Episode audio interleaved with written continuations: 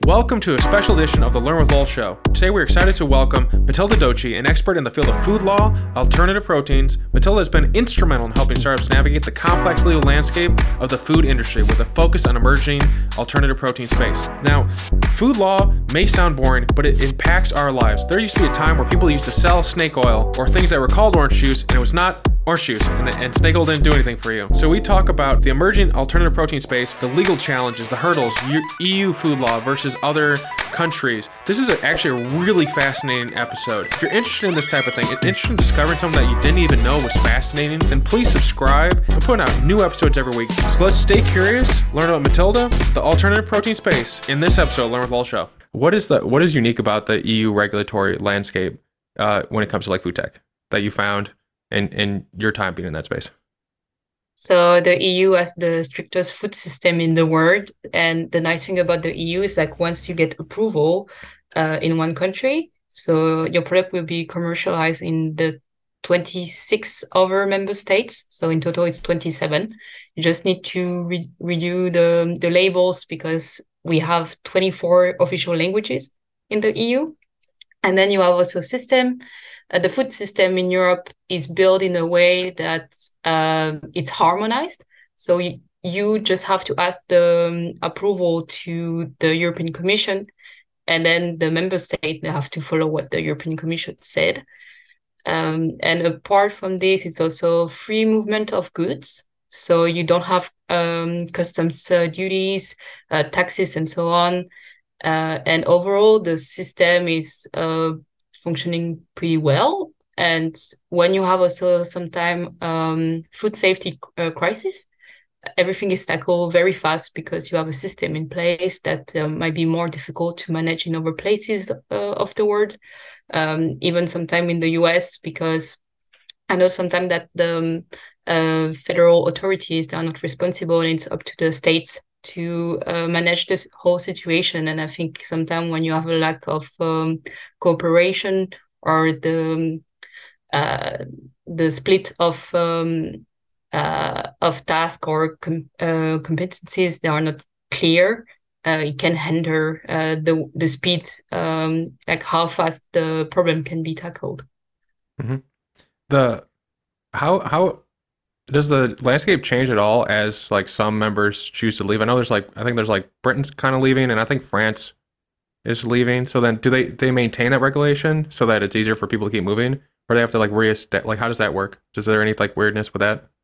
Uh, so as far as I'm concerned, France is not leaving the EU for now but uh, Britain, uh, Great Britain did uh, with Brexit. And the thing is, uh, when a member state decides to leave the EU, he, uh, the member state has two uh, choices. Either they keep the same regulations in place and they decide later on to update them or to um, rewrite them in a way that is more suitable for their needs. Or in the case of Brexit, uh, Great Britain, they didn't plan um, um, they didn't plan rules uh, applicable to the topic, like uh, for food, transportation, and so on. So they had to figure out uh, as soon as they left. So this is what uh, is happening. Uh, for food tech, uh, at the moment, they have the same rules in place than the rest of the EU member states, but they are planning to change it. But it's also a mm-hmm. problem because now it's not harmonized. And I feel like British companies, they may suffer from these changes because they never know when it's going to happen. And if it's too different, they won't have um, also clarity in terms of whether or not they need to change their production process and so on to have them approved in other um, countries because the British market is a small one in comparison to the EU. Mm-hmm. Is a um do you feel that the regulatory hurdles with you know people leave maybe not necessarily people leaving or staying, but just in the EU, do you think it's the right level uh, for food, or do you think it's like too hard? Um, I feel that from the outside it can appear appear to be a little bit too harsh, but I mm-hmm. disagree with that because the level of safety is very high. Uh, in the sense that uh, crises uh, they don't happen uh, that often in comparison to other places uh, and the um, attitudes uh, i mean is very different from the us like in the us the motto is more uh, ask for forgiveness not for permission uh, in uh, in Europe it's more paternalistic system where you have to ask permission before doing anything. Um, and just uh, once again, the fact that it's a harmonized system, you have to have strict rules in place just to um, signal to companies that they have to follow the centralized system. Otherwise, uh, and in that case, don't have a lot of room for maneuver to do otherwise in other uh, places. Like for instance, um, with regard to cell meat in the EU, you have several um, states that are really in favor of this, where, whereas some others they are a bit reluctant to accept uh, such changes. So the, the Netherlands will be very happy to have uh, cell meats be put on the market very fast. Uh, but it's not going to happen because the final say is up to the European Commission. Mm. So it really depends, but I believe that more safety is better. But I also understand from a commercial point of view, it's frustrating, and you see some companies uh, fleeing to the US because the system is more uh, welcome, is more welcoming uh, towards innovation, and they see that um, their uh, R and D is uh, compensated faster because they will be able to sell it sooner. Mm-hmm. That makes sense, and um, so sometimes uh, I've heard. Well, there's one example I've heard where people specifically pick the EU market as a for the labeling, like, hey, we got it in the EU. Uh, we can use it in America as like, hey, they're so hard, it, will sell here. I'm specifically thinking of like Theranos. They wanted like Germany to get their labeling on their testing as a way mm-hmm. to be mm-hmm. like, hey, look, Germany likes us. Don't you guys want to like approve us for the military? Um, do do people do that in food tech at all? Like use the EU's labeling, like, hey, we're approved here, as like like a badge. I think it's possible, but I've seen the other scenario uh, happening mm. more often. That uh, European companies they are frustrated that it's taking so long and they prefer uh, other markets uh, like the US. Uh, but I do understand that uh, having your product approved in the market that is the strictest is also like kind of like badge of honor. Mm-hmm. Um, and it can be relevant when you decide to export to places that don't have a food system, uh, like a, a, um, a legal system that uh, is tackling foods. Like you have some countries that don't have any food regulations, and usually they um, accept products that have been checked by foreign authorities and mm the EU has more weight than something uh, that was approved, for instance, in Brazil. That's interesting, and I think you wanted to um, just before we like move on to a different topic. I think you wanted to mention a story about Impossible Foods in relation to uh, the European market. Yeah, sure. So it's about the heme um, soy hemoglobin. Uh, so the thing that is making the burger bleed uh, like blood. Uh, mm. And the thing is, uh, it's made from um, genetically microorganism, um, and so it's GMO. And mm. Impossible Food, they didn't have a lot of uh, trouble to have it approved in the in the in the US. So through the GRAS system, which is actually a notification system. So you uh, make your own analysis, you pro- uh, provide a lot of data, and you say to the FDA, According to our knowledge and the analysis that we conducted, we deem that our product is safe. Do you agree? And if the FDA doesn't have any concern, they will render a no uh, questions letter. Uh, whereas in the EU, uh, you can have such products approved either through a novel food application, so a product that has never been uh, eaten before, at least in Europe, or you have to have it approved through a GMO regulation that is taking five years instead uh, five years to get uh, an answer in comparison to um, the novel food system. You have to wait on the average uh, two years uh, and a half to get an answer. And at the time being i think they've filed for um, approval um, like three years ago and it's still pending and they just assumed that since they got it was working in the US, um, it would be the same. It may be easier in Europe, but it was not the case. So I know a public affair uh, consultancy that they approached and told them that they should change their strategy, but they refused and they went for another one that uh, was willing to take the risk and tell them, uh, told them to try. And in the end, mm. yeah, it fired back at them. So, will they ever get through it, or is it? Are they just? Are they like um? Are, do they not meet the metrics like the standards to be in the EU? or is it just like taking longer? Like what's what's like um the hurdle? No, it's just taking longer, and most of them time it's in terms of um, mm. that you have to prove that your food is safe. And okay. if you don't have enough data, then the European Commission uh, give um, gives six months uh, more to um, you as an applicant to gather the information. And I think they just assume that uh, it would be fast and easy uh, but in the in reality, it just turned out uh, otherwise. Hmm. Was there um were there other companies that did have it fast and easy that they were like, oh, okay, they were able to do it, so they were able to do it, or they were like, there's no reason that they should believe that it was going to be easy for them. No, I think they were uh, poorly advised. Uh, hmm. And uh, I've uh, worked in the food industry for almost three years now, and I've seen that these uh, the um, American companies they have this attitude that as long as it's fine in the US, it might be in other places. So they are just willing to take uh, some risk, but it doesn't work this way. so yeah, I don't know. I feel it's uh, sometimes they minimize the risk too much, and you also have like everything related to alternative protein. I believe that there is too much uh, hype and people that are a little bit over uh, enthusiastic and they just assume that uh, as experts since they know so much and uh, especially uh, vcs because they are in touch with a lot of uh, food startups and other companies that they have been um, they have had the opportunity to discuss with funders uh, over and over again and they just assume that everybody is doing the same.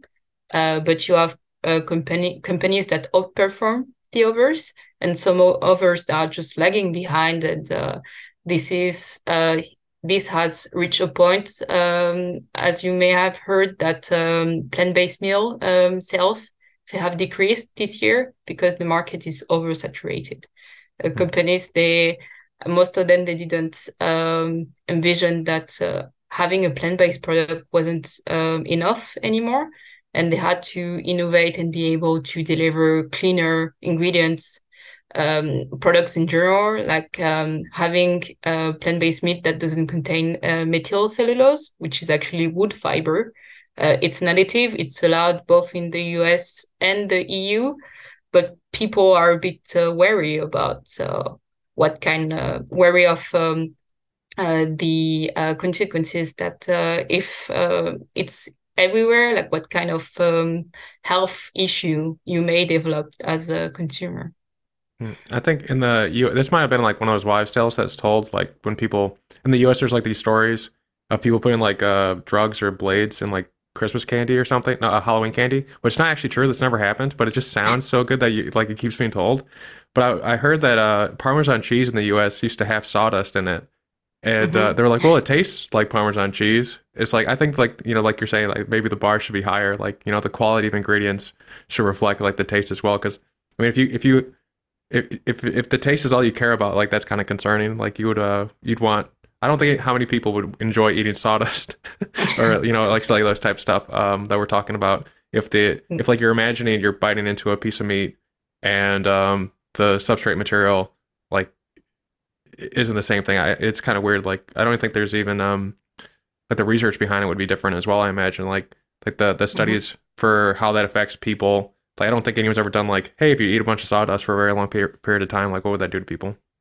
Mm-hmm. But and yeah, I agree. And the thing is, like these foods, like uh, that type of additives, uh, they have not been on the market for a long time. So we just don't have uh, enough data, and also um, we, I mean, uh, it's difficult to assess what is the true impact in the way that uh, maybe you don't have studies conducted or if uh, someone is having a diet um, entirely uh, composed of this like uh, do uh, do this person um, have like did this person have uh, some type of I don't know diabetes issue because they had a very high consumption of this or it's, it's just so new that uh, it's not because it's approved that it's 100% safe and also 100% safe doesn't exist you can still get for instance food poisoning from a plant-based um, food uh, I actually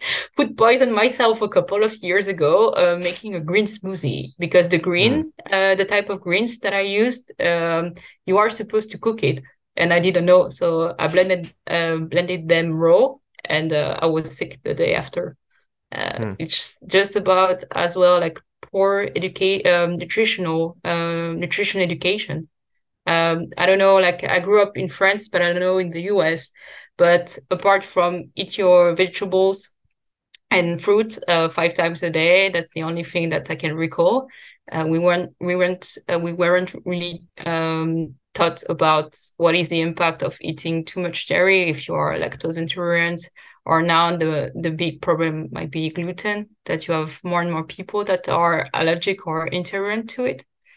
Uh, so it's just i guess a matter of um, like your uh, food education highly depends um, on your um, environment. So your family the school and also if you are interested in learning uh, about it yourself um, and it's something that maybe students once they go to university they are willing to dive in but uh, as a kid that's not something that is uh, highly uh, discussed mm-hmm. yeah when i was a kid they had the food pyramid which is like the grains, then stuff were on top of it. But I think now it's like a, a food spectrum where it's like a pyramid with a like a bunch of waves. I I, mm-hmm. I think it's changed. Is all my point there is.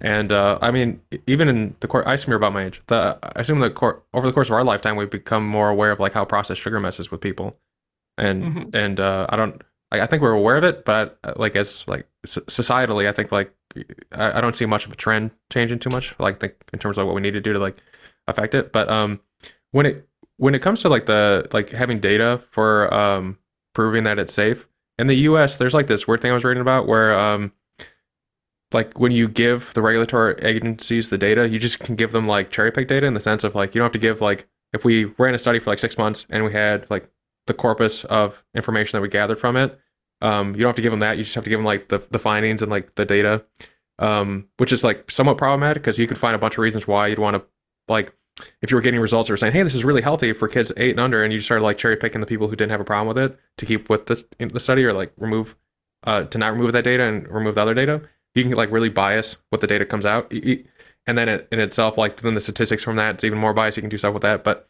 for the EU, do you have to give like do you have to give like if, if I'm a startup looking to do this stuff and I want to I'm gonna go through this giant gamut, um, do you have to give like all the data or because that I meant like that. I only asked because um the EU, the US is such such a lower bar from that. Mm-hmm. So I mm-hmm. was I was just imagining like what are some of the specifics that are different different for the EU, and um is that like that's just, just like one question of uh, an example of do you have to give like like what type of data do you have to give and do you have to give all of it or can you select down and stuff like that?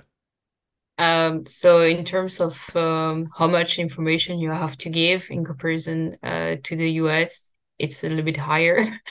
um, and when you decide not to provide provide data on a specific topic, you have to justify why.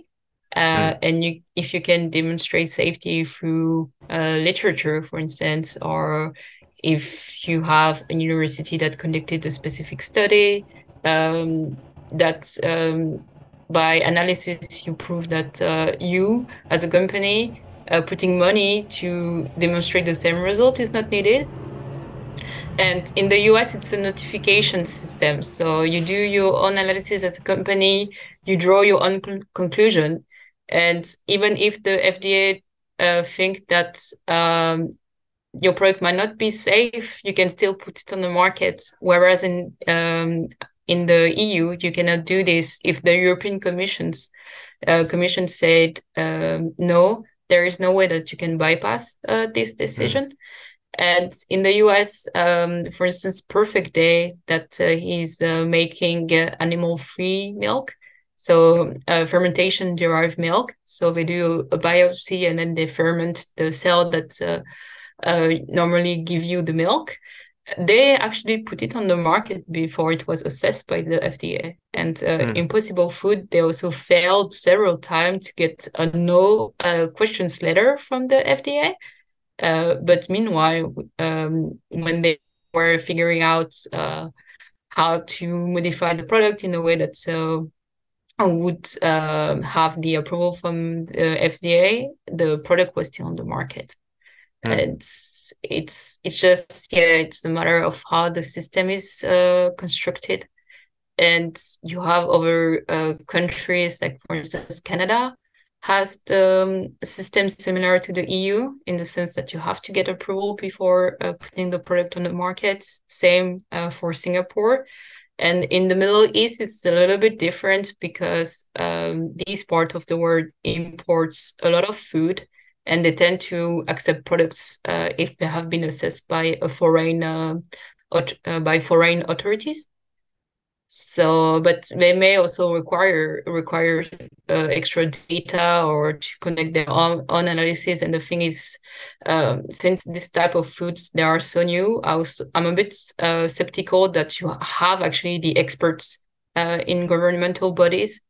Um, like for instance, the Codex Alimentarius. So it's um, it's the UN agency. It's um, from the Food and Agriculture Organization of the UN, the FAO and the WHO, World Health Organization, that has um, a specific organization that is setting up food standards, food safety standards.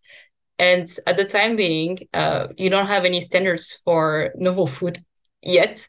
And um, I think it was mid 2022 that uh, a delegation, so the Codex uh, Alimentarius Commission, they went to Israel to learn more about the technology and what uh, type of uh, food safety issue issues that you have to consider for this product. Because, for instance, for cell-based uh, meat, uh, you, I think most of the safety hazards they are related to what type of problems the meat industry has to be aware when they produce uh, this type of food and if you can apply the same reasoning for instance like uh, when you export meat or even if you sell it uh, um, like within uh, the same country you will usually need uh, a lot of documents like a health certificate that is delivered by a vet to prove mm. that the the animal that was slaughtered was healthy um, and i would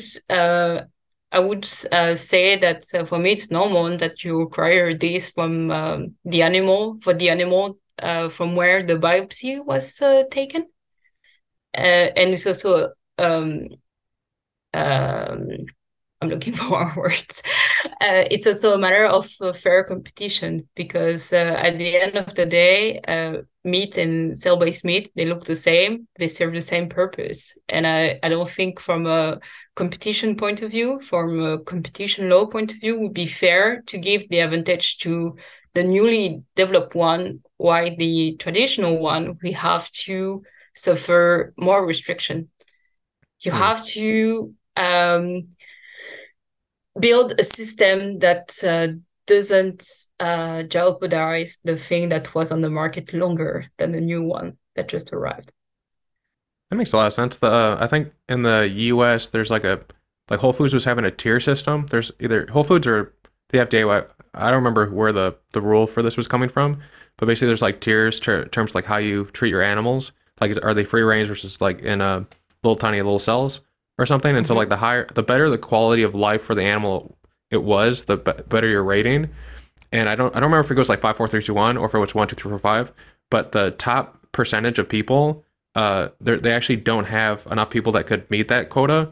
So then they started like lower, like they would go to like people who were like a tier four, if it's like one, two, three, four, five, or five is the lowest, and then you know kind of putting them in the same area as the ones and two. So people thought they were buying know, these free ranged animals that were having like really healthy, happy lives.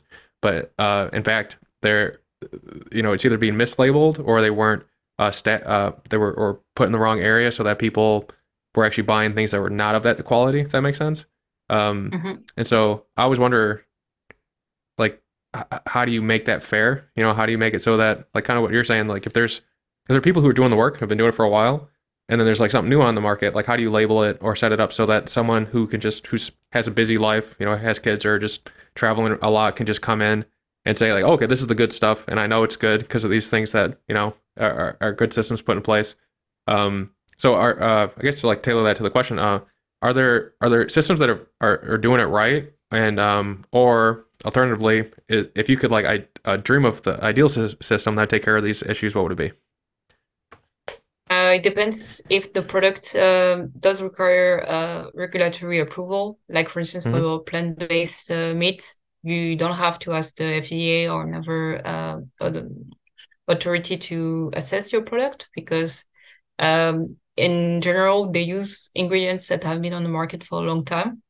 Um, and then it's just a matter of uh, respecting what is um, written in the legal system. So where, uh, wherever in the in the world you will have um, um, a set of uh, basic uh, legal principles just uh, such as consumer protection. So you make sure that your advertisement uh, advertising doesn't um, mislead uh, people.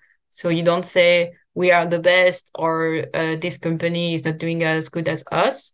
Then you have to also um, respect the fair competition rules uh, saying that I mean naming and shaming is never a good uh, practice because it's gonna backfire at the company because you cannot say we do better better than this one and then you don't prove why and it's also it's not a it's not fair game if in order to gain new shares of the market you just uh, try to discredit what the others are doing out there um, mm-hmm. And yeah, so it's uh, consumer uh, protection and then fair competition. And then lastly, it's uh, what the system um, allows in general in terms of food safety. Uh, the way it's working at the international level. Uh, so when a country doesn't have any food standards, they will look at the Codex Alimentarius, so what is written in there. And for food tech, it's a bit complicated at the moment because you don't have data on this. Mm. Um, and and then like countries they can decide to have stricter rules than the one required by the codex. So the us has rules that i would say are similar to the codex whether the eu decided to go above but it was not without consequences because it's also impacted the international trade. Um, when you had the novel foods regulation applied to uh, traditional foods uh, for instance uh, quinoa or stevia that were consumed in other uh, places and they were allowed uh, in the, the US without any kind of check.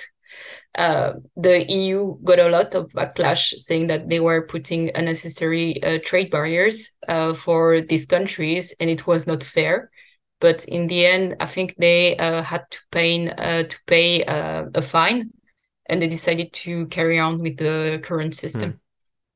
Yeah, it sounds uh, that happens a lot in America, where sometimes um, uh, the good way of thinking about it for most people is in America, like you can get a parking ticket, uh, but if you make enough money, a parking ticket is just the cost of parking your car there. Mm-hmm. Yeah, yeah, it's like it's, it's like there's like rules for everybody, and then there's rules with people with money that can just kind of like, oh, okay, so then you just factor in the cost.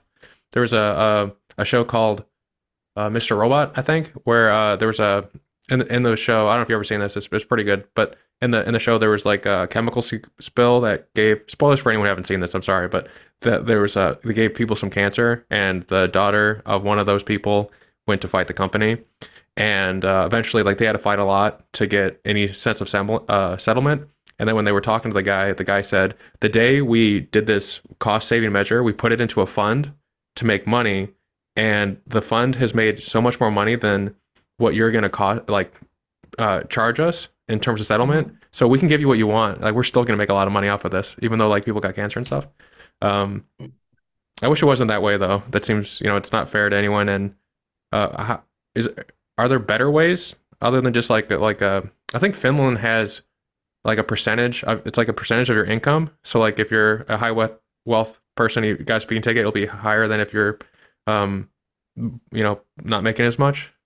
I don't know how uh, you think about that. I heard so, but uh, for the food industry, like uh, I'm thinking about uh, when you have a product that has been deemed uh, non-compliant, you may decide to pay the fine instead of doing the whole marketing strategy again.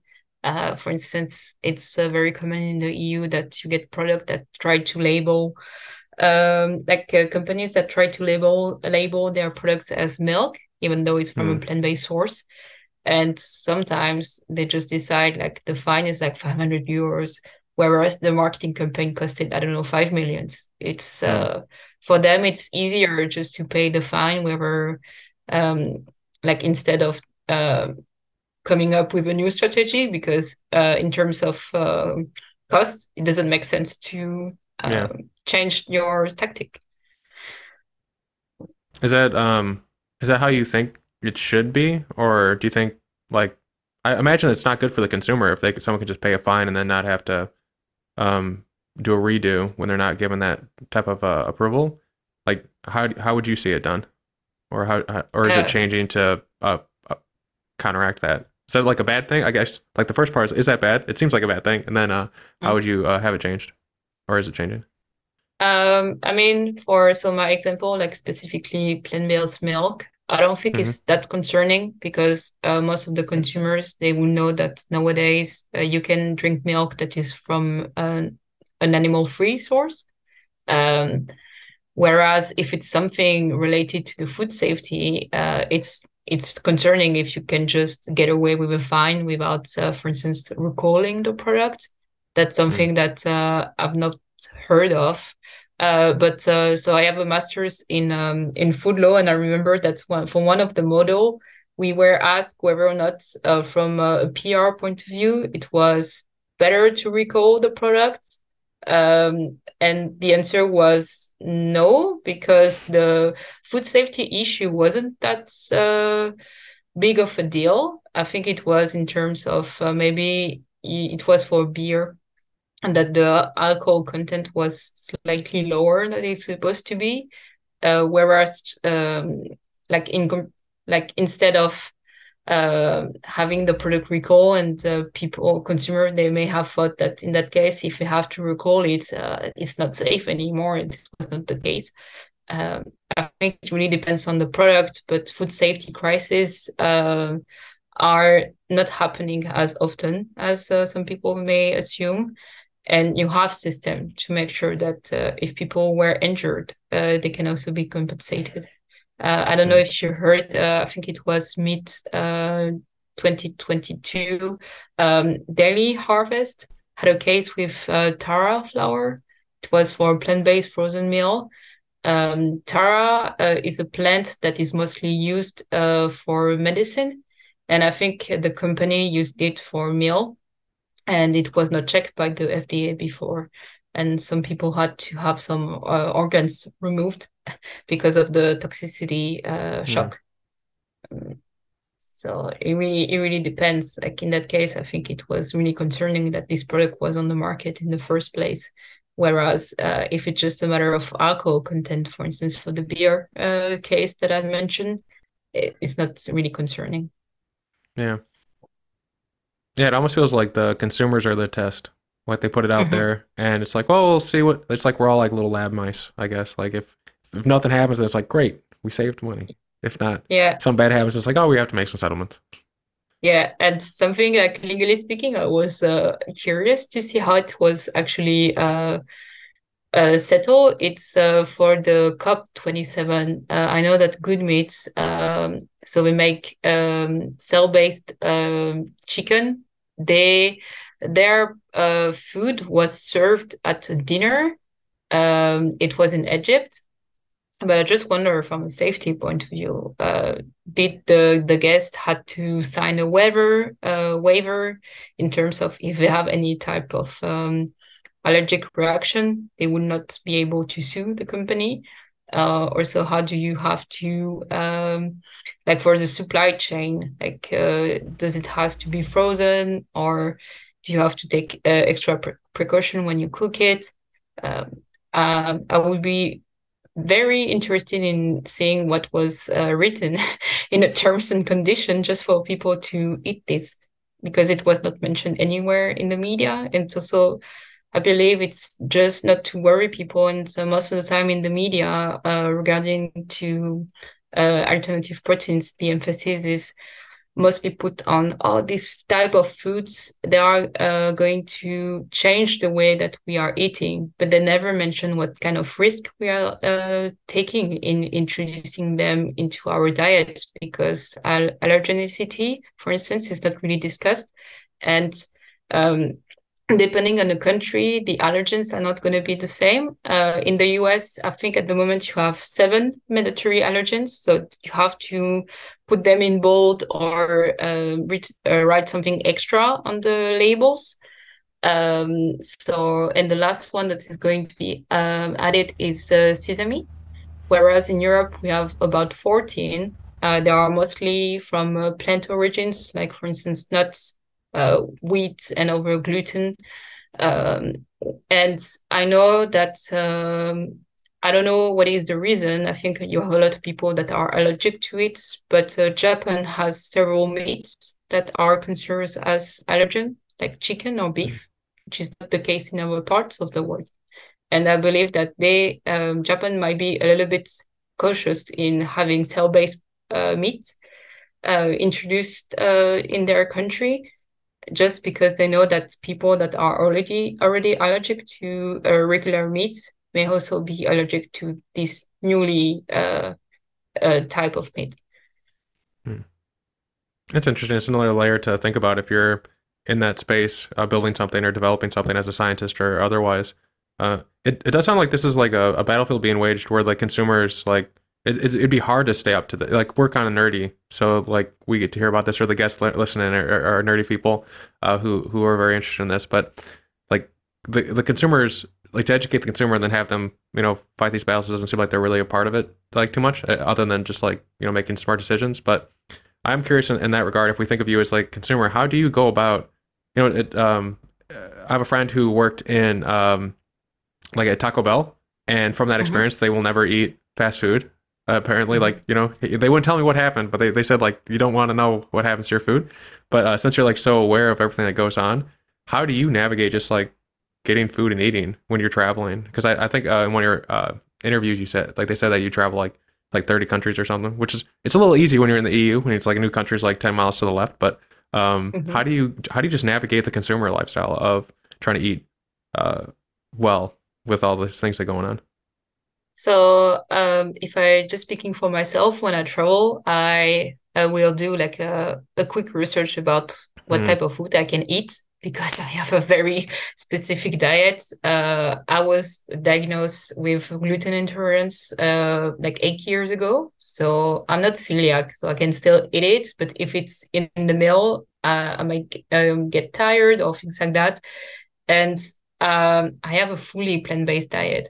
So if a dish has uh, different uh, variations, uh, like for instance dal, and I don't know for some reason they would, would also put uh, milk in it. I would just make sure you know to learn the words to have a, version that is not going to harm me, mm-hmm. Uh, because I'm also lactose intolerant. Uh, and yeah just the food culture may give you so many answers like people are more adventurous uh like when you look from the outside or when you go to a new place and they are eating things that you have never heard before you are very cautious.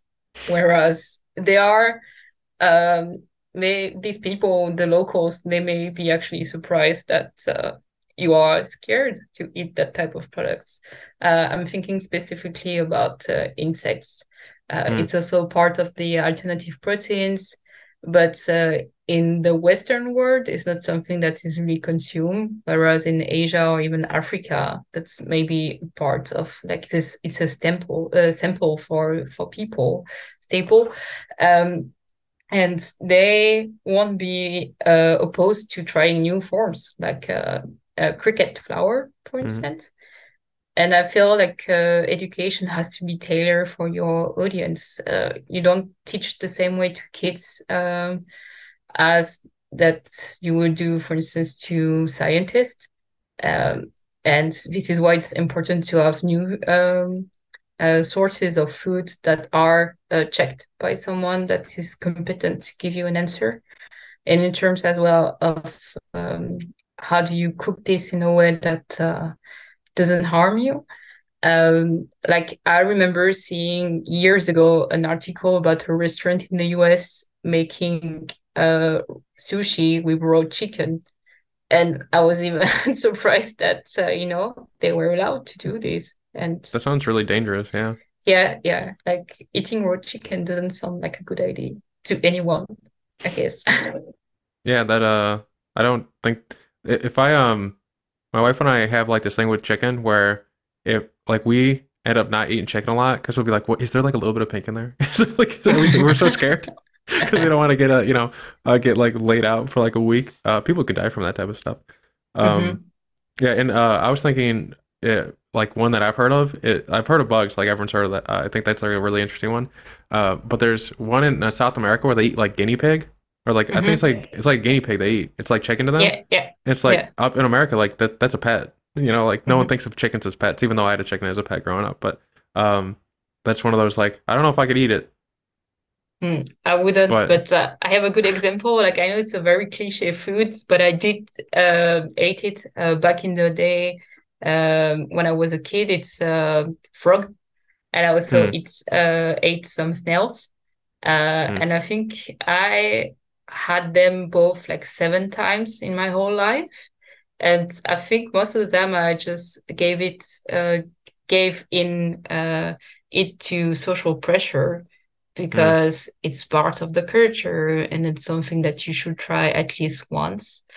And i feel that people from other uh, countries they may be very shocked uh, uh, that uh, people can actually eat that type of food and i had the same experience when i was living in uh, vietnam that uh, they explained to me that during the war they had to be creative about what they could actually eat. And they did um, find new parts of animals to eat like for instance pig ear.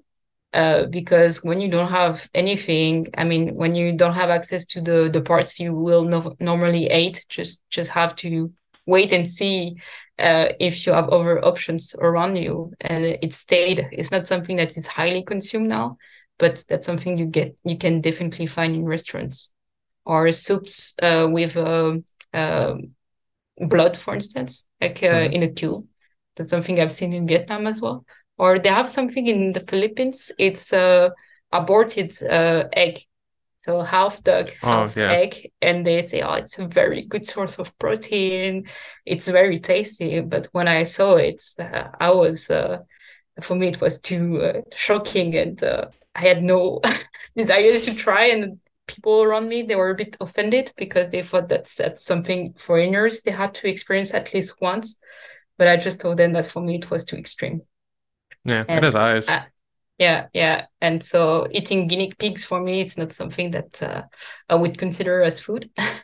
but I, I do understand that uh, I think it's uh, maybe in Bolivia or in Peru that uh, when you are really high in altitude, that uh, if you don't have other sources of animal uh, protein, this might be widely accessible. And mm. if you have seen your grandparents eating this, you may just assume that, yeah, why is it weird? It's not. Yeah, it's interesting to hear the the like the war giving like different changes to what people eat in America during World War II. Like they we didn't have there's a lot of rationing, and uh, we like apparently they tried they like were tricking people into eating liver more so that they would get the nutrients they need.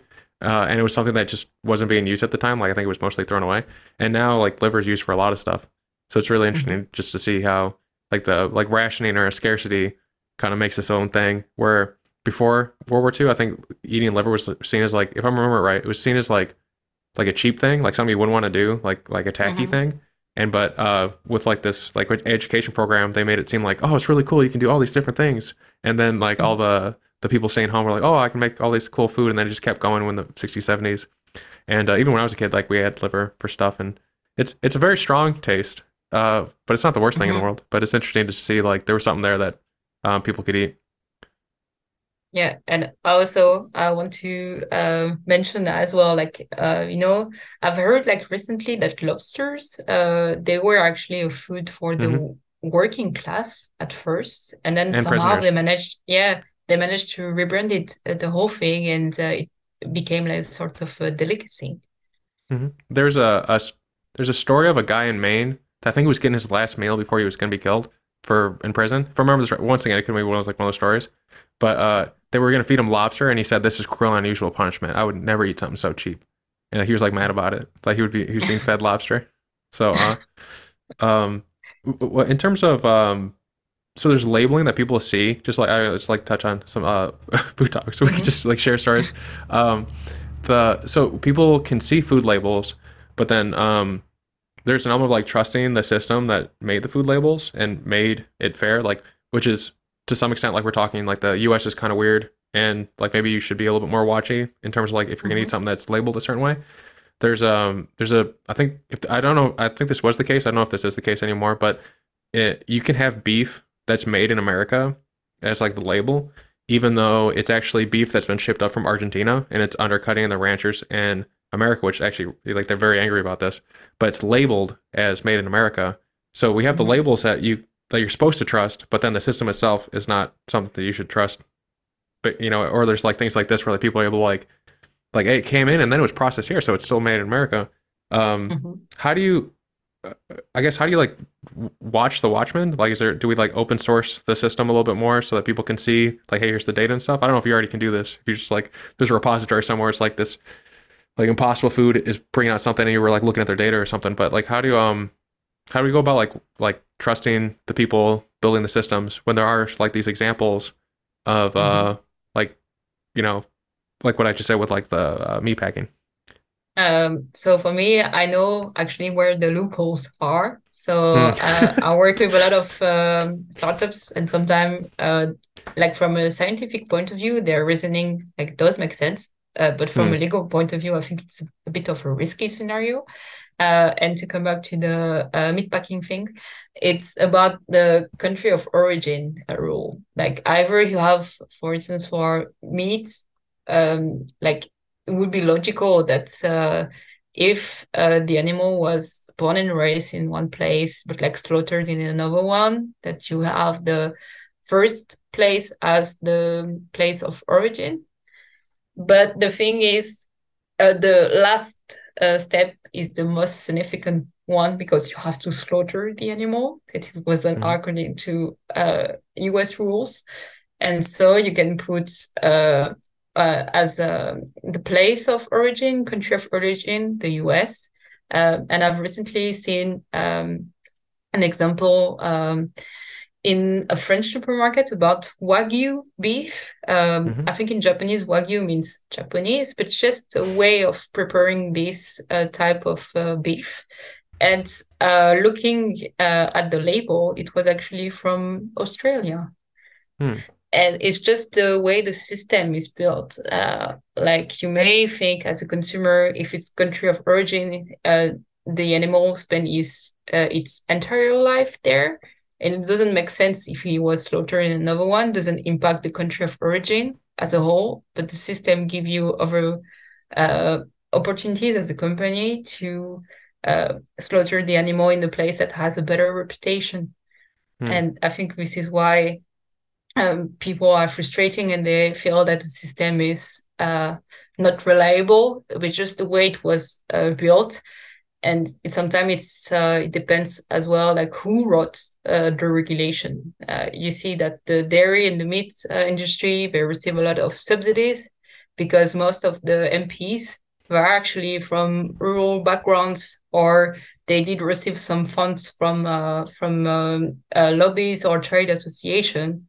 And in turn they were asked to have a system that is defending this um, this industry's uh, interest, and otherwise they wouldn't be able to get uh, the money.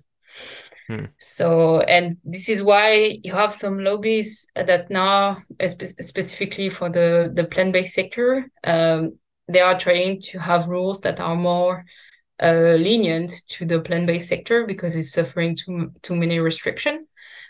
Um, but the thing is, like uh, in parliaments anywhere in the world, I don't think you have a ma- majority, for instance, of vegetarian. Uh, mm. it's uh, it's very unlikely, but at least they are trying. And I think it's always it depends on how you bring the topic. If you are explaining people the whole spectrum of issue instead of focusing on one that is the, the hot topic at the moment, people get a better understanding. But I feel most of the debates are driven by emotions um, instead of having um, some uh, arguments based on science and uh, logical reasoning. Mm-hmm. There's a so in the Midwest, there are, people if you talk about mid uh, automate uh, autonomous cars to certain people, they'll mm-hmm. start yelling at you like, "Well, you're not a good driver. You need the auto." it's like that's not the issue. Like we calm down. Like you can keep your pickup truck. It's gonna be fine. Um, mm-hmm. so for for the the laws are is are they trying is the movement to incorporate plant-based or alt, alt protein into the existing like what meat is like that type of regulatory space? Or do you see the trend more like they're trying to make like a new regulatory system process for that specific type of uh, protein? So yeah at the moment the two scenarios are happening. So the first one mm. like uh, the plant-based uh, products they try to enter categories that were strictly reserved for animal-based product. And I don't think it's a good solution uh, because you have to change the rules. Um, it's better to have a system that was specifically built for these uh, products because you agree with your partners uh, through trade associations and lobbies what is the most important for uh, your industry. Um, like instead of uh, complying with rules that does don't necessarily make sense. Like for me, it would be absurd to have a plant-based meat uh, company having to, uh, for for instance, have similar documents as um, health certificate uh, required for an animal that was slaughtered. Yes, the plant-based meat is going to replace meat from animal origin, but for me, it's it's irrelevant whether or not you get this type of document because it's not needed.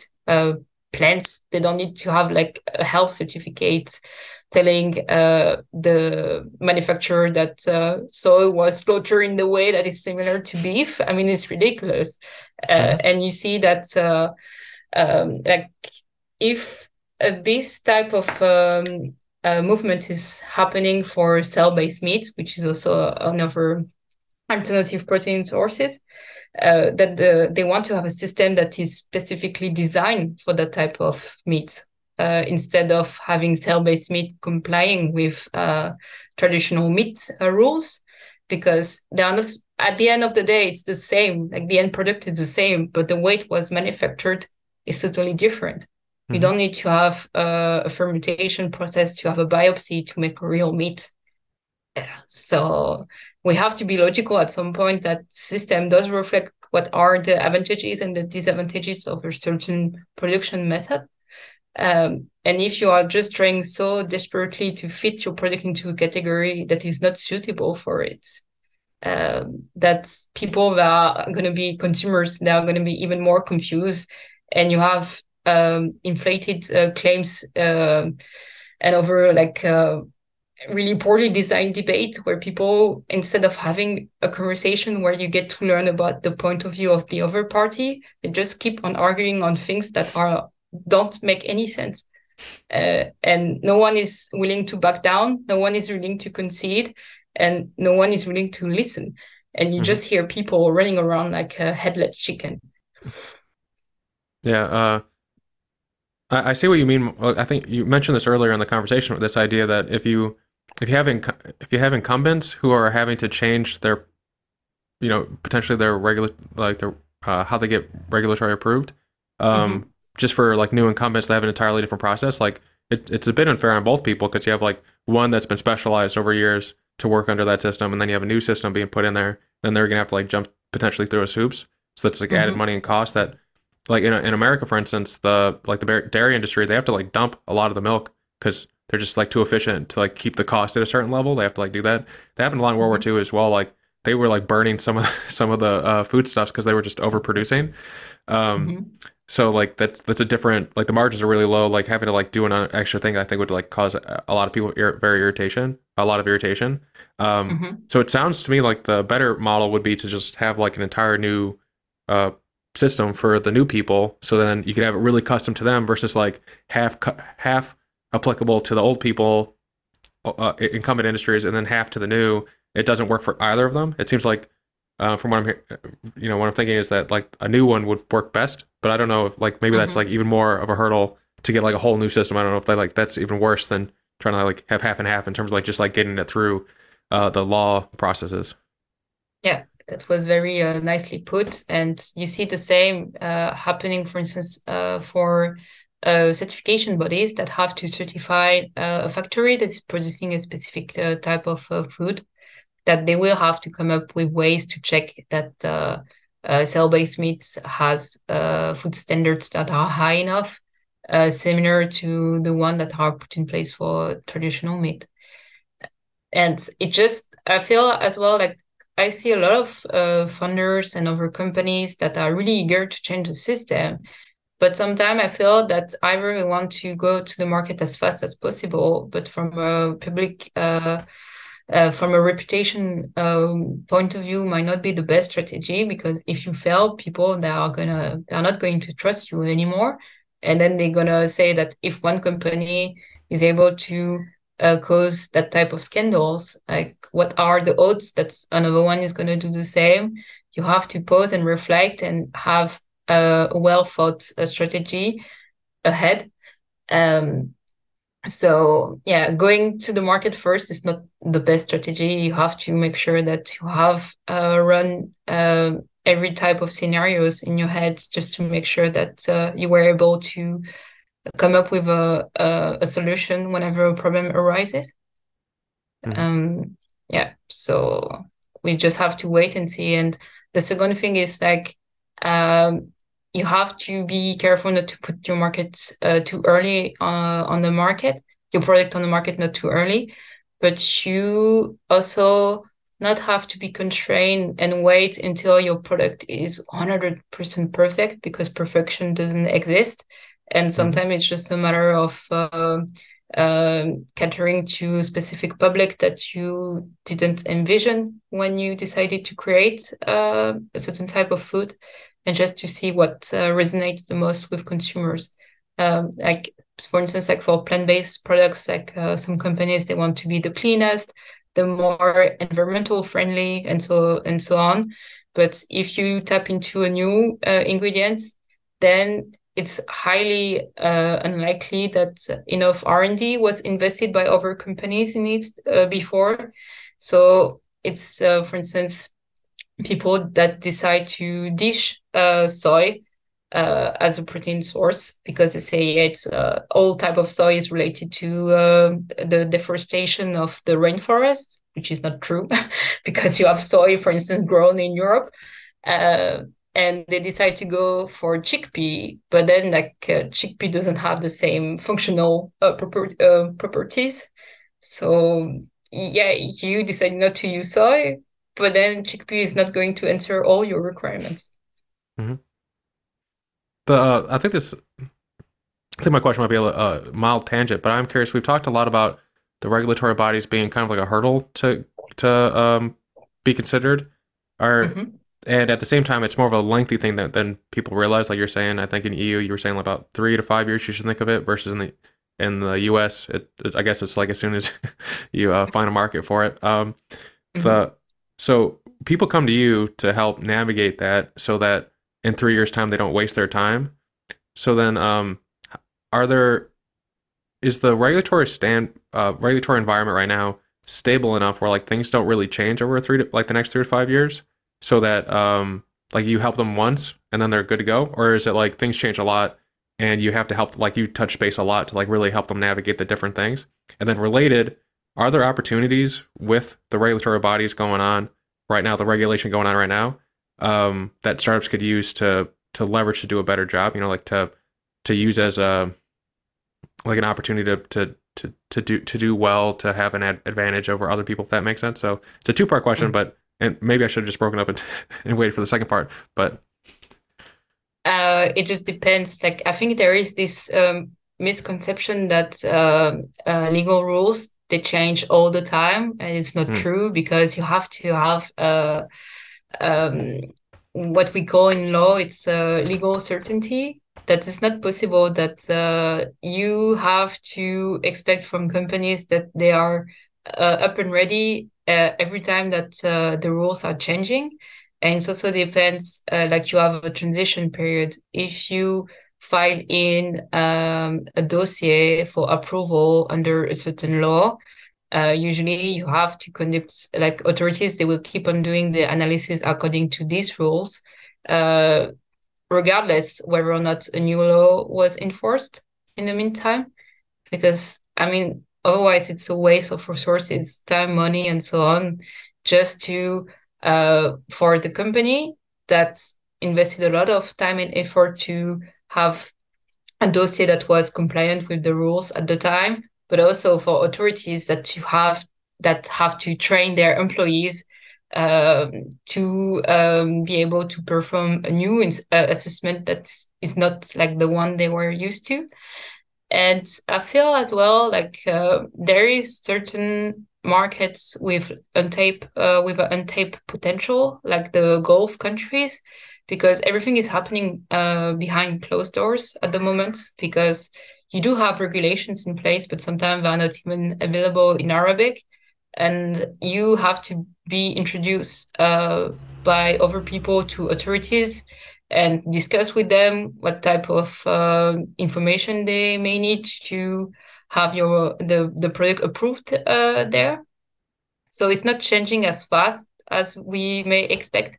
And I feel as well that what you see in the media is most of the time the spotlight is put on something very specific that does demonstrate that the product is safe, but they do ignore of everything else that may uh, pose a problem later on.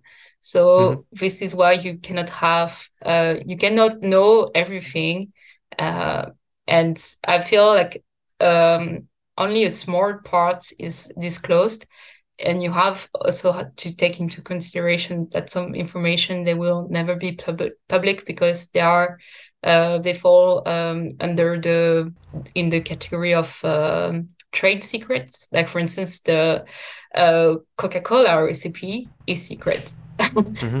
It's uh, it's not something that they have to disclose to authorities, and they are keeping it um, behind closed door because they know that uh, as soon as someone can figure out or uh, something similar is going to be detrimental to their brand brand overall. Uh, and you have also a lot of technologies used for food tech and uh, alternative proteins that are patented. So it's also another inconvenience I feel for the public that you don't have enough disclosure but at the same time, as a company, you don't want to invest so much money to have something public in the end because you know that all companies will take advantage of uh, what you have been able to produce uh, for their uh, needs, and you are not going to be compensated. So the system is changing, but it's gonna be it's gonna be it's gonna take some time, and uh, yeah, so I more in favor of a system that is uh, strictest is the strictest, like the EU. But I also understand the frustration uh, for companies saying that uh, mm. doesn't support innovation, and this is why they run away to the markets. Like for instance, they run away to Singapore, but Singapore is only six million inhabitants, so it's a very small market. And Singapore is part of a, a broader um, governmental or intergovernmental uh, organization, which is ASEAN. So um, the um, Asian um, Asian countries from uh, Southeast Asia. Uh, but if you have your product approved by Singapore, it doesn't mean that you can sell it in Thailand, for instance. Whereas mm. in Europe, if uh, since the final decision is given by your, the European Commissions, all the 27 member states, they cannot ban your product because it was uh, assessed, assessed at the at the highest level. So I think it just depends, like uh, what kind of uh, scientific breakthrough we'll notice in the upcoming years, and how these uh, breakthroughs they will be able to reshape the system if, if needed. That makes a lot of sense. The uh, is um, so if I'm understanding it right, you can't like go to France and get it approved there, and then um, like you have to like go like top down. You have to go through the EU to France, if that makes sense, to like get something Yes. out. Okay. Mhm. Uh, and if you try to have it approved only in France, like French uh, authorities, they will tell you that you have to apply above, but usually they do it uh, automatically. And for like from an economic uh, point of view, it's also way more advantageous to have the decision taken uh, at the highest level instead of uh, having to go to each and every member state to have it approved. Yeah, so it sounds like that's a big ad- advantage. The fact that you can go in the EU, even though it's a, a bit slower in terms of time. Um, It Mhm. sounds like a big advantage is like you hit one, you hit you know t- 27, and I think there's a bunch of new ones being uh, joined. I think Finland and one of the Nordic countries I think is enjoying uh, thinking about joining the EU. So it's like constantly. It seems like it's every now and again it grows a little bit, um, to Yeah. to Russia's chagrin, but uh, that's a huge advantage. It's uh so you have the EU and then you have the EFTA, uh so European Free Trade Agreements Association with uh, Liechtenstein. It's between Australia, uh, Australia, uh, Austria and uh, Switzerland. It's a tiny country, about thirty-five thousand inhabitants. Then you have Switzerland and then Norway. Norway is not part of the EU. Maybe they will join, but uh, funny enough, they apply almost word for word uh, the EU regulations. Hmm. Uh, and also with this uh, organization, so the EFTA, once you have a novel food approved in EU, uh, they recognize it as suitable for their market, and you don't need to have them assess the product another time. So that's something very convenient. You have a lot of um, hidden tricks, if I may say, that uh, you uh, can find in free trade agreements uh, between countries, and uh, then you realize that uh, oh, this this is nice because of uh, the existence of um, a legal uh, of of the existence of contract. You have the possibility to save time and money. Yeah, and for the population of that region, like all those different countries, it, I I think it's like 500, 500 million. I I'm just like on the back of my head, yeah. just yeah, okay. So like that's that's a massive market where if you win one battle, it seems like you win a lot of them. Um, Mhm. I mean, America just seems like it's uh, quick and easier, but the EU market, it sounds like, especially if you have someone like yourself who knows how to navigate it, like there's a, a very interesting opportunity there. Is there um are there other ones like that? Uh, so you win one, you win a bunch of countries. Are there other advantages to being in that market? Uh, it's the only one so far. I think the the other region that may uh, achieve that someday would be ASEAN, uh, but I don't think it's uh, gonna be anytime soon. Um, And uh, in North America, mm, I think it's highly unlikely because of languages, uh, language differences, uh, like um, NAFTA. With uh, like for Canada, you have to have information written both in French and English, and then for Mexico, you have uh, have you have to have them written in Spanish.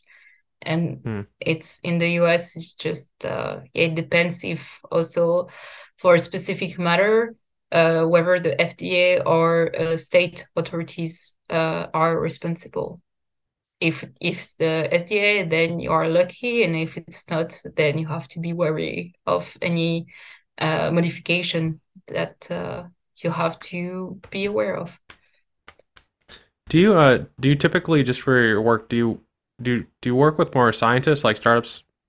Most of the startups I see are usually scientists that are translating something, or are you more in like the like established business helping them navigate like new products? Uh, both. So I, I mostly have startups, um, but also worked with uh, VC VCs, and for them it's uh, very uh, like a business approach. Like, how can you scale this? Like, uh, is it does it make sense to uh, use this ingredient instead of another one? Uh, where can we maximize our profits and so on? Uh, but uh, most I prefer actually um, to work with scientists because if there is any type of uh, food safety uh, consideration to address, they will be able to tell me right away. Whereas uh, business people, they are not concerned about the same things, and that's something Mhm. that can be overlooked. And funny enough, um, both in uh, big companies and in small ones, regulatory is always put uh, um, as the last step, which is a massive mistake because they just assume that as, as long as they were able to develop a product uh, that satisfy their requirements, they don't see why you shouldn't be uh, allowed, uh, legally speaking. And mm. you have, I would um, advise companies, whether they are small, medium, or big, to always have regulatory specialists uh, involved at the very beginning of each project because you uh, can uh, work out with several scenarios and just uh, have different point of views that need to be considered uh, in early stages. Do you um how do you like find uh like ecosystems like a New Harvest or like a Boston like uh, science like PhD science programs like how do you go about it sounds like the, a really great advantage you have is that if you get there early enough you you can really uh, change the nature in terms of whether or not they're going to be successful. So then, if mm-hmm. if that's a and if they're successful, then you know people get better food, which is uh, really important. Um, mm-hmm. How do you how do you uh, capitalize on that concept? Do you like? I'm, I'm just thinking like, do you you could just like find a bunch of VCs and then talk to them when they're in that stage, but there's like an element of like they're already talking to VCs that are kind of like locked into a system of doing things. Like a lot mm-hmm. of people when they um a lot of scientists in particular, like they uh, that I know, like they'll talk to a VC and they think they're afraid to change their way of going about things because then they'll think, oh, I'm signaling to the VC, I don't know what I'm doing. It's like I don't know. If I was a VC and you changed your mind after what what I, I told you something that's good, or I had an advisor tell you something that's good, like I'd think higher of you versus like you're just a stubborn mm-hmm. person. Um, but so how do you how do you get yourself there so that you can help uh, them? If that makes sense. So I think it's like mostly through, for me, it's mostly through uh, referrals. Like mm. uh, I work with one client that knows another one that need help with something very specific. Um, and you see that uh, VCs, um, like I've seen um, a couple of them having people from a science background, but it's not always guaranteed. And in that case, it's like a extra indication that uh, a throughout check was uh, made early on. Uh, but you see that the beauty in, in this type of organization it's uh, that you have people from different educational backgrounds uh, and they uh, view a topic in uh, from different uh, angles and then you can compromise um, and you see when you have companies that even though they already might have received some funding, the way they talk in interviews or like the um, when you read some stuff about them, that sometimes you can sense that something that was not really addressed because the way they talk about it, either they uh, consider it's really important and it's not, or the other way around that they consider that something technical is just like a minor detail that can be addressed later on. And um, this is when I uh, decide to reach out uh, to them, just making sure that they conducted a, a, due diligence process. And most of the time, it's not the case. And I think the the legal system might be frightening for many of them because since they, I think they would assume that uh, since uh, food law is like a, it's a legal topic, it's it's a science, it's a was built on science, it would be logical that you don't have a lot of differences between what is written in the law and how is it uh, working from a science point of view. But it's just not the case, and uh, the law is always lagging behind um, sci- scientific uh, advancements, and you have to be aware that. Um, you need uh, to have a system reform because it was outdated and it only reflects the reality that uh, was happening five years or 10 years ago. Mm-hmm. Yeah, and things are really advancing. So um, it's kind of a detriment at the same time that it isn't uh, rapidly, I mean, you know, uh, changing. Um, mm. Yeah. Is but, there, uh, but, is it, yeah, go ahead. I'm sorry. Uh, it's it's something that you see also in different type of industries like for instance like taxes like uh, financial uh, topics like uh, cryptos what type of assets uh, it is for a country in comparison to another one. That's something that is not settled yet. And the more knowledge we have about a certain topic and uh, the more likely uh, um, an updated system is going to be uh, replaced, but one that does reflect the needs and the concerns of a specific uh, topic. So it's just like we have to wait and see. It's not possible to um, plan everything in advance because we just don't know. and sense. we have um, to work with what we have and uh, just see if it's suitable and if it's not, what kind of uh, actions uh, authorities they need to take to better the system as a whole.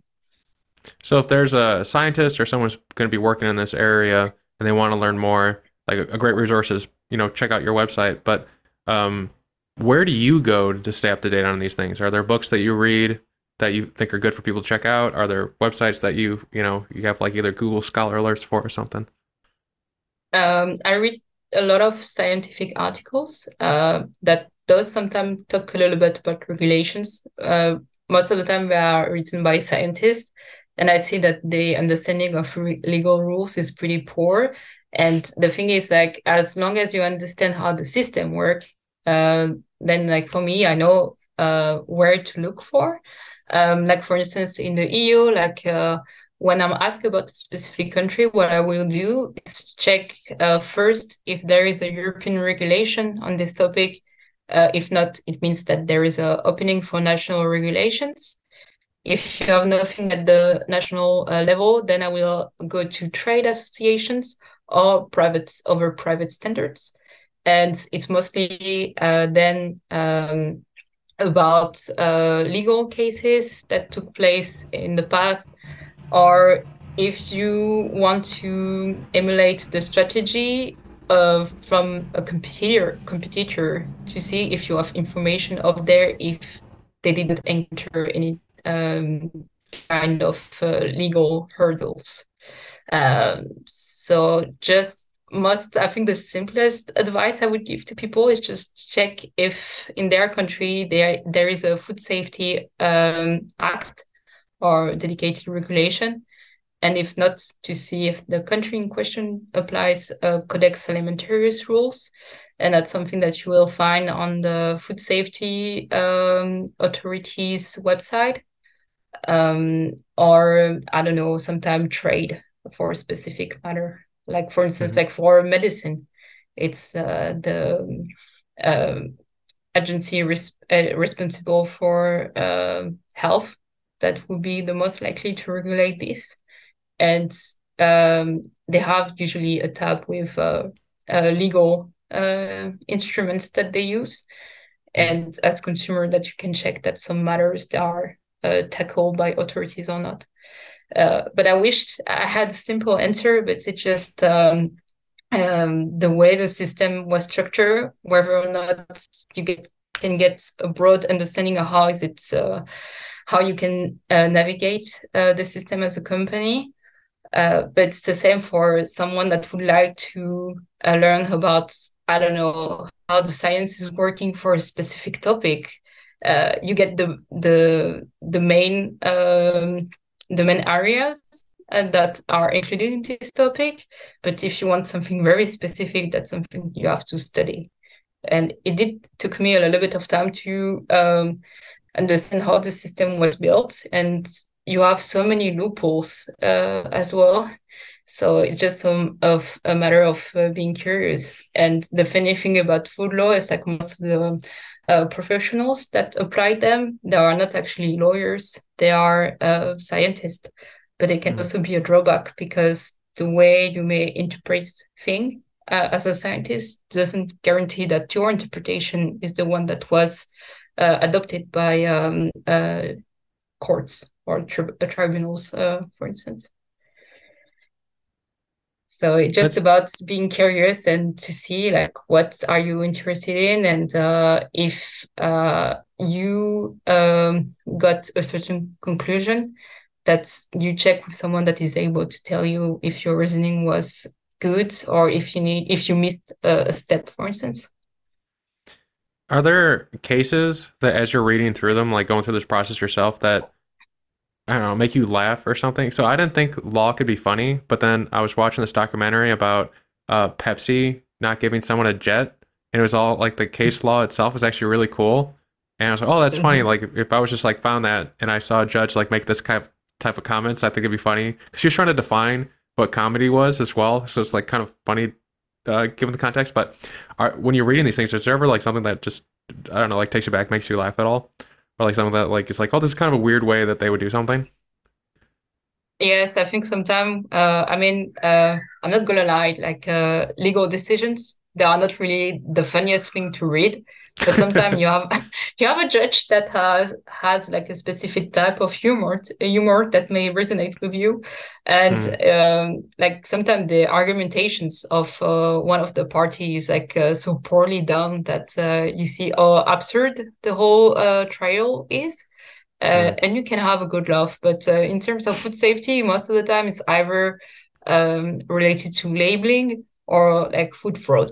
Uh, Mm. but you have also like funny decision, uh, for instance, with regard to um, champagne. I don't know if you know, but uh, there is a, a champagne producer association that in the food industry, if you include also the beverage industry, is the one that lit- litigate the most. Uh, I remember a couple of years ago, they did sue um, high luxury brand because they wanted to call a perfume champagne, and then they say um, they argue that uh, people that seek out champagne, they seek out something to drink, not to use as a perfume. So Mm. yeah, it just depends on what type of uh, goods. Uh, but I feel like uh, with everything happening, it's gonna be uh, yeah, we're gonna have some good laughs. And I've recently saw something, for instance, in Singapore that they wanted to turn urine into beer. Uh, I'm not sure where is the um, appeal to this, but uh, Yeah, yeah, it's not allowed yet. So I don't know. Like in terms of uh, food waste or waste in general, it might be appealing to some people, but I don't think it has like a a good strategy in terms of uh, uh, scaling up in the future. But uh, yeah, you I guess uh, when you think that you have seen everything, there is always something funny happening out there. It's like, okay, some people are actually thinking about this. Mhm. Yeah, I'm, I'm hoping the urine one does not go forward. that sounds weird. that sounds really weird. Uh, I know we're coming to the end. Um, is there what do you, is there what's your ambition for yourself for like 2023, which is like you know five days from now and uh, beyond? Is there like um, do you have are you working towards something? Um, so what I'm working on is like I would like to uh deliver um a legal uh course like on food law and novel food for non-lawyers. Like I want to make uh accessible this uh field that is uh very daunting, but uh as soon as you understand the specificities of the topic, it's not that difficult to navigate by yourself. Uh, and I've worked with a lot of people, both scientists, business people, and it's always the same questions. So I've been working on this uh, the past month, and I'm hoping to release it uh, uh, maybe Q2 of next year. Is um and this the best way to find it is on your website. Is there like a newsletter you do or anything for people to stay up to date, or like how can people? I, I'm sure there's gonna be a lot of people that are listening. They're like, oh, that's really cool. I want to check that out. So Um, so it would be mostly on my website. So it's Okay. um, uh, veganfoodlaw.com. Uh, but I'm also thinking about uh, maybe launching a newsletter, but uh, Mm. I prefer to take it step by step because uh, I do everything by myself and Yeah. I may onboard people when I feel the need to. Uh, but would be mostly um, like everything that I do would be mostly addressed either on my on my website or on LinkedIn. Like uh, okay. I also got in touch with you through LinkedIn. So yeah, I think it's a beautiful place to just to get to know uh, what people are doing up there. Yeah, and your LinkedIn was really nice too, because you're like very like. Sometimes people are just like, "Here's my profile," but you're actually like, "Hey, if you know when you message me, just let me know what you want to talk about." Like, there, I get a lot of uh, inbound, and uh, sometimes people are just like, they just send a connection request. It's like, well, I don't know you, like, you know.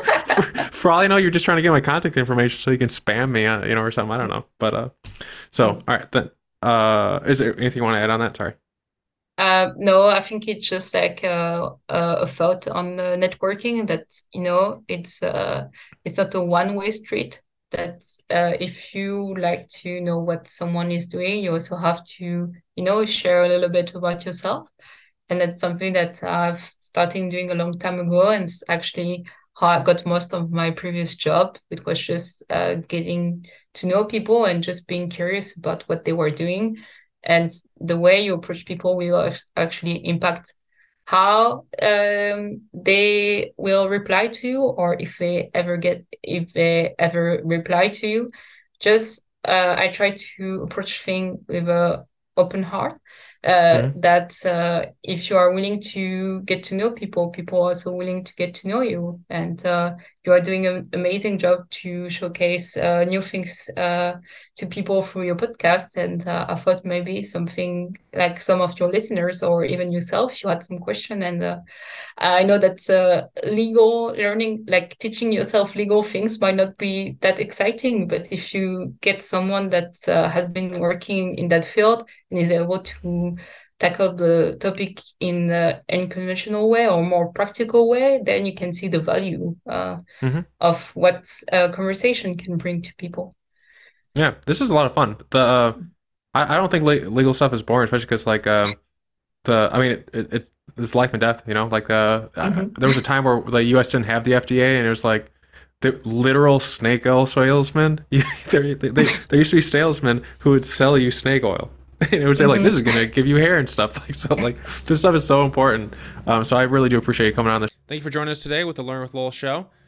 Check us out at learnwithlowell.com anywhere podcasts can be found subscribe tell me what you thought of this episode. Check us out on youtube in particular it's a new thing i'm doing. Uh, timestamps and links are in the show notes. Thank you for coming and i hope everyone every one of you found something today that you're curious about to learn more about and you'll go out and be curious and learn something new. Thank you and have a great rest of your day